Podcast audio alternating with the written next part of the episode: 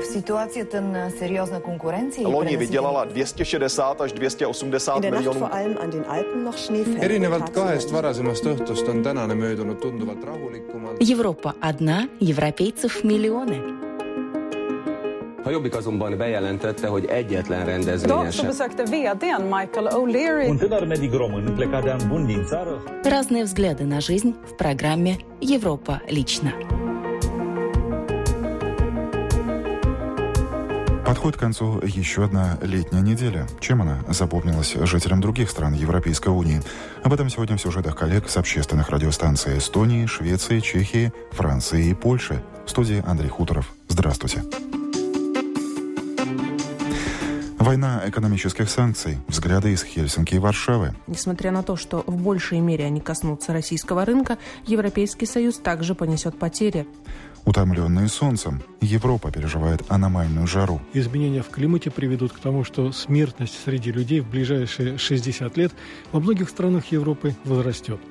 А также кошка тоже живое существо, так решили во Франции, и пчелы в большом городе, или зачем устанавливают ульи на крышах Праги. А теперь подробности.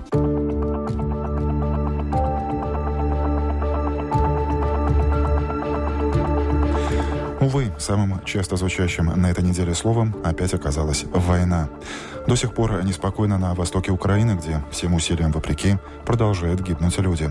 В контексте происходящего Европейский Союз решился на третью фазу экономических санкций против России. Особенно остро ограничения коснутся банков, военной сферы и энергетических технологий. Чем ответит Москва? С опасением ждут ответа финские промышленники. Рассказывает Катя Леликайнен с финской телерадиокомпании «Юля». Финские предприятия обеспокоены расширением санкций против России. Санкции могут повлиять, в числе прочего, на судостроительную промышленность Финляндии. Ситуация на Украине уже влияет на технологическую промышленность Финляндии. Об этом сообщает Ассоциация технологической промышленности. По данным ассоциации, кризис в Восточной Украине и экономические санкции по отношению к России ухудшают возможности роста данной отрасли. Например, экспорт в Россию снизился почти на 20% в период с января по апрель этого года по сравнению с прошлым годом. Ассоциация технологической промышленности напоминает, что пока неизвестно, каким образом новые санкции повлияют на сферу. В свете последних событий Россия будет вскоре вынуждена ввести ответные санкции, заявляет торговый представитель Российской Федерации Финляндии. Если такие санкции применяются к нам, то это мощный мобилизующий фактор для развития российской экономики. Мы более упорно будем заниматься импортозамещением. Россия наверняка не планировала никаких санкций. Мы не хотим санкций, но мы не можем, как Россия, не отвечать на те удары, на те ущербы, которые нам наносят такими санкциями. Соединенные Штаты прежде всего и вслед за этим Европейский Союз. Поэтому, по всей видимости, и к большому сожалению, ответные санкции могут последовать. Согласно его мнению, расширение санкций со стороны ЕС и США должно мобилизовать российскую экономику. А вот еще одно мнение. Несомненно, мы тоже пострадаем, но последствия новых санкций для России окажутся в 10 раз болезненнее, чем для нас. За два года российская экономика потеряет 100 миллиардов евро, заявил известный польский экономист Яцек Сарюш-Вольский. Его слушала и записывала сотрудник русской службы радио Польша Евгения Самоделкина. Такие меры – это всегда удар по обеим сторонам. Несмотря на то, что в большей мере они коснутся российского рынка, Европейский Союз также понесет потери, объясняет польский экономист и политик Яцек Сариуш-Вольский.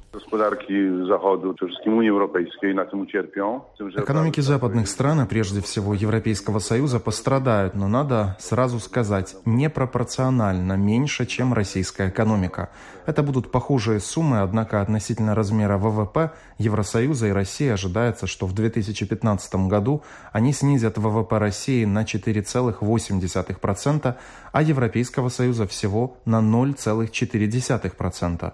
Настоящие санкции затрагивают обе стороны, но принимая во внимание потенциал евросоюзной и российской экономик, санкции будут в 10 раз болезненнее для России, нежели для ЕС. Яцек Сариуш-Вольский также объяснил, почему Евросоюз не решался ввести санкции ранее.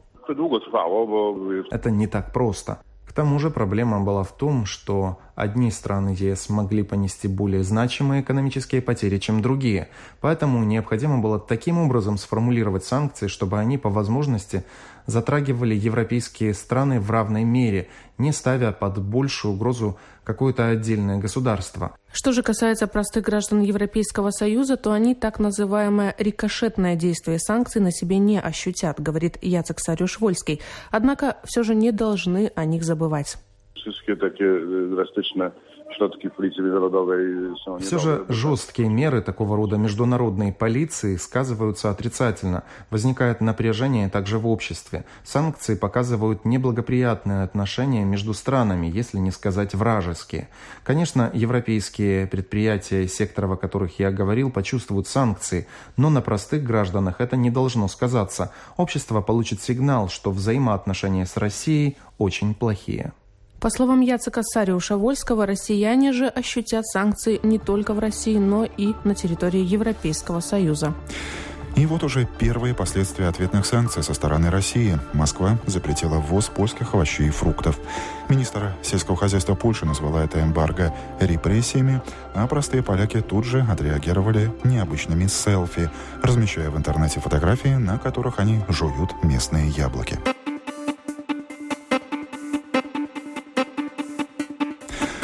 Более эмоционально европейцы переживают аномальную жару. Еще бы, потеть приходится даже живущим за северным полярным кругом. А в Стокгольме воздух раскалился до плюс 33. О жаре по-шведски рассказ журналиста русской редакции «Радио Швеция» Елены Нордстрём. Шведский гидрометеорологический институт впервые за всю историю объявил предупреждение первого класса в связи с высокой температурой в стране. Это означает, что жара может представлять опасность для населения и грозит материальным ущербом и нарушением важных общественных функций. Высокая температура – это также повод привлечь внимание жителей страны к осторожности – особенно северян, которые совершенно непривычны к жаре. Потому советы специалистов для людей, живущих в жарком климате, известны с детства. А вот другим надо напоминать – пить побольше, не перегреваться и избегать находиться на солнце. Для тех, кто в отпуске и может проводить время у воды, такая погода, безусловно, одно наслаждение. А вот для пожилых людей это угроза для здоровья. Потому медики страны готовятся оказывать помощь пострадавшим от перегрева и плохо реагирующим на высокую температуру хроническим больным. По данным Института народного здоровья, в такие жаркие дни возрастает смертность, особенно среди людей, страдающих разного рода деменциями, старческим слабоумием и забывчивостью. Исследовать банальному совету пить много жидкости таким людям очень сложно. За ними в эти дни необходим дополнительный уход, так как они просто забывают о питье, забывают снять теплую куртку, и потому они сильно слабеют и нередки случаи тепловых ударов. По данным исследования, проведенного Институтом народного здоровья Швеции, если три дня подряд температура в стране 27 градусов тепла, смертность повышается на 10%. При температуре 30 градусов число смертельных случаев повышается еще на 10%. Жарко и будет еще жарче. К середине нынешнего столетия волны аномальной жары и тропических ливней будут повторяться все чаще, предупреждает эстонский ученый. Чтобы лучше подготовиться к новым условиям, наши северные соседи уже готовят государственную стратегию адаптации к изменениям климата. С учетом того, что население Эстонии все больше стареет, а пожилые люди тяжелее переносят экстремальные погодные условия.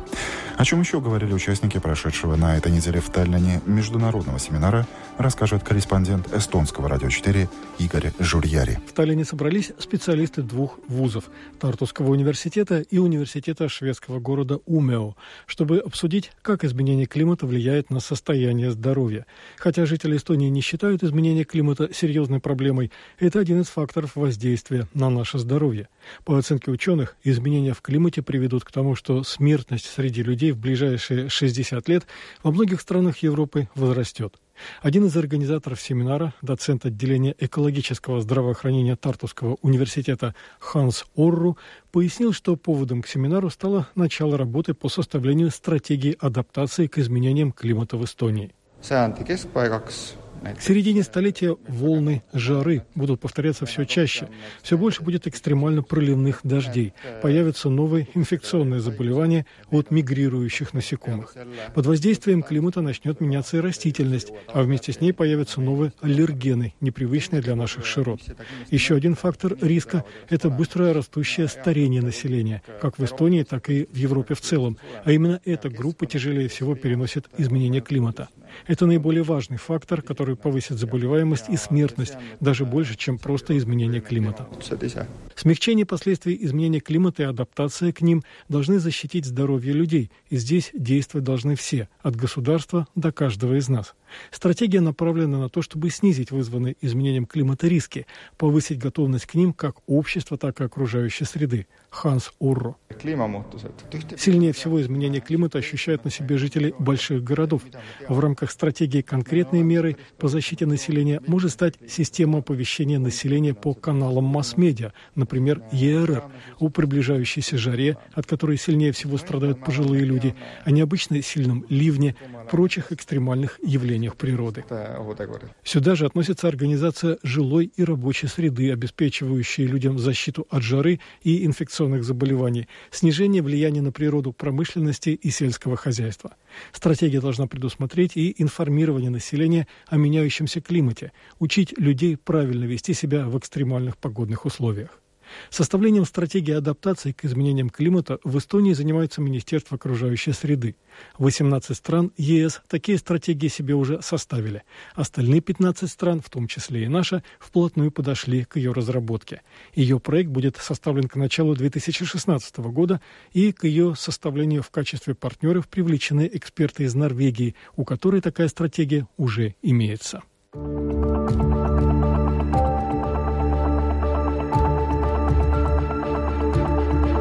Латвийском радио 4 программа «Европа лично». Сменим тему. Кошка и собака тоже живые существа. Так решили во Франции, где только сейчас домашних любимцев признали живыми существами. Как оказалось, Наполеоновский гражданский кодекс до сих пор давал собаке или кошке статус вещи. Французские законодатели поправили этот юридический казус, уточнив, что домашние животные способны чувствовать. Что это решение изменит в жизни парижских домашних любимцев, узнавала Нина Карель с Международного французского радио. В этом, казалось, никто не сомневался, но Франция оформила таки положение дел законодательно. Депутаты французского парламента признали животных, цитирую, «живыми существами, наделенными чувствами». Так законодатели Франции откорректировали гражданский кодекс «Гражданское право», по которому собакам, кошкам и прочим четвероногим давался статус движимого имущества. У микрофона РФИ как бездомные, так и обеспеченные граждане страны приветствуют новую версию закона о статусе животных. Для бездомных четвероногие – это часто единственные существа, отвечающие им благодарностью и привязанностью. Когда вы совсем один, с собакой можно поговорить, погладить ее, покормить. Раньше с собаками по городу ходили нищие, просившие подаяния, но они заботились только о себе, не о собаке. Хорошо, что был принят этот новый закон. Свое мнение по поводу статуса и нового закона имеют и дамы, хозяйки кошек и собак дорогих пород. Закон считал животных движимым имуществом, но в глазах хозяев они никогда таковыми не были. Есть большая разница между законом и реальностью, которую закон не принимает во внимание, тем, что важно для нас в нашей жизни. Вот что важно.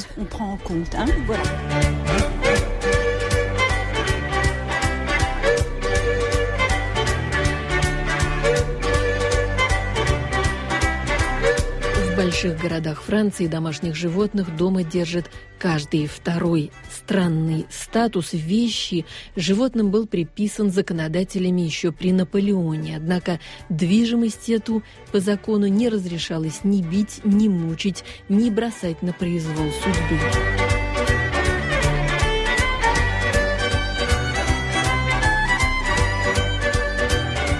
Жестокое обращение каралось по закону заключением до двух лет тюрьмы и штрафом до 30 тысяч евро. Совсем недавно, в феврале, то есть до изменения закона, суд приговорил гражданина к годичному тюремному заключению за то, что он бросал котенка об стену как мячик.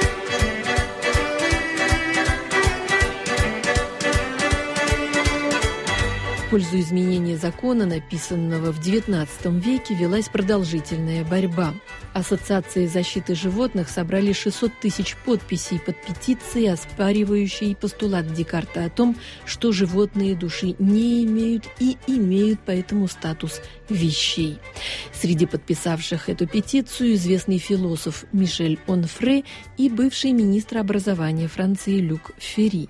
Со своей стороны в интервью агентству «Франс Пресс» представители фонда знаменитой защитницы животных Брижит Бардо заметили, что изменение закона носит чисто формальный, юридический характер и никаких реальных улучшений, благоприятных для животных, не предлагает. И еще в крупных городах Европы, Азии и США появился новый тренд – городское пчеловодство. Ульи с пчелами украшают крыши известных зданий в Париже, шикарных гостиниц в Нью-Йорке и Торонто. И вот недавно пасека появилась на крыше пражского отеля «Интерконтинентал».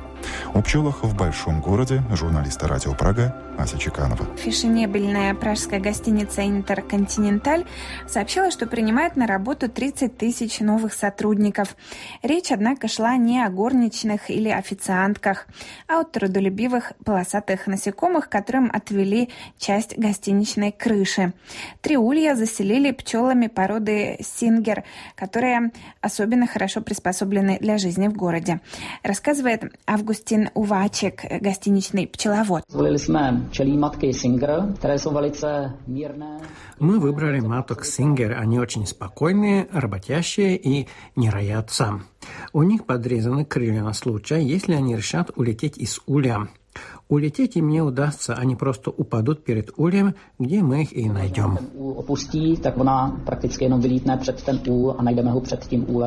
Пчелы во всем мире в последние годы почему-то ведут себя странно.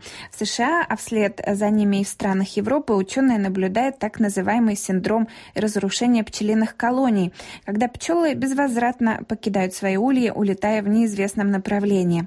Предполагается, что такое поведение пчел связано с влиянием пестицидов, глобальным потеплением и радиацией от современных средств связи. Ну, если уж обыкновенные пасеки на луне природы пчелы покидают, что удержит их на крышах многоэтажных зданий в городах, где экология оставляет желать лучшего? И не опасен ли будет мед, собранный ими с цветов, растущих у проезжей части? Действительно, у городского пчеловодства есть свои минусы. Улетевший рой здесь приходится снимать не с деревьев, как в деревне, а с ламп уличного освещения и трамвайных проводов – но специалисты утверждают, что в большом городе полосатым труженицам живется не так уж плохо. В Праге, например, где пчелы разводят на крышах торговых центров и в исторических районах, таких как Грачаны, у медоносок есть масса возможностей для сбора нектара и пыльцы. В пражских парках с весны по осень цветут различные деревья и цветы. Ta včela má obrovský výběr už od jara, například od těch У пчел в городе огромные возможности для сбора меда. Начиная с весны, это шафран, разные разновидности орешника и другие растения, и заканчивая последними осенними хризантемами. Teď do podzimu, kdy to končí těma posledníma chryzanténama a tak dále. Говорит Августин Увачик. Гостиничные пчелы, по его словам, предпочитают летать за медом в сады и парки Летны, Старого города и бывшего еврейского района Йозефов. Бояться, что мед с городских растений будет грязным и некачественным, не стоит. Наоборот, сейчас больше вопросов вызывает сельский мед. Многие сельскохозяйственные культуры в деревнях сейчас обрабатываются пестицидами, которые могут попасть в нектар, а оттуда в мед. А в городах ядохимикаты не применяются. Кроме того, Včela prakticky funguje jako biologický filtr Пчелы работают практически как биологический фильтр. Их мед всегда чистый. То плохое, что они могут подцепить в пражском воздухе, отправляется в их ядовитый пузырек и преобразуется в пчелиный яд. Говорит пчеловод гостиницы «Интерконтинентал» пан Увачек. Шеф-повар отеля Мирослав Кубец говорит, что мед с крыши будут добавлять в готовящиеся для постояльцев блюда. Но чтобы покрыть свою ежемесячную потребность в меде, которая составляет 200 килограммов, гостинице пришлось бы поставить на крыше еще 50 ульев. И на этом у меня все. 20 минут с коллегами с финской телерадиокомпании «Юлия», эстонского радио 4, русской редакции радио Польша, радио Прага, радио Швеция и международного французского радио сегодня провел Андрей Хуторов. Мы встретимся через неделю. До встречи.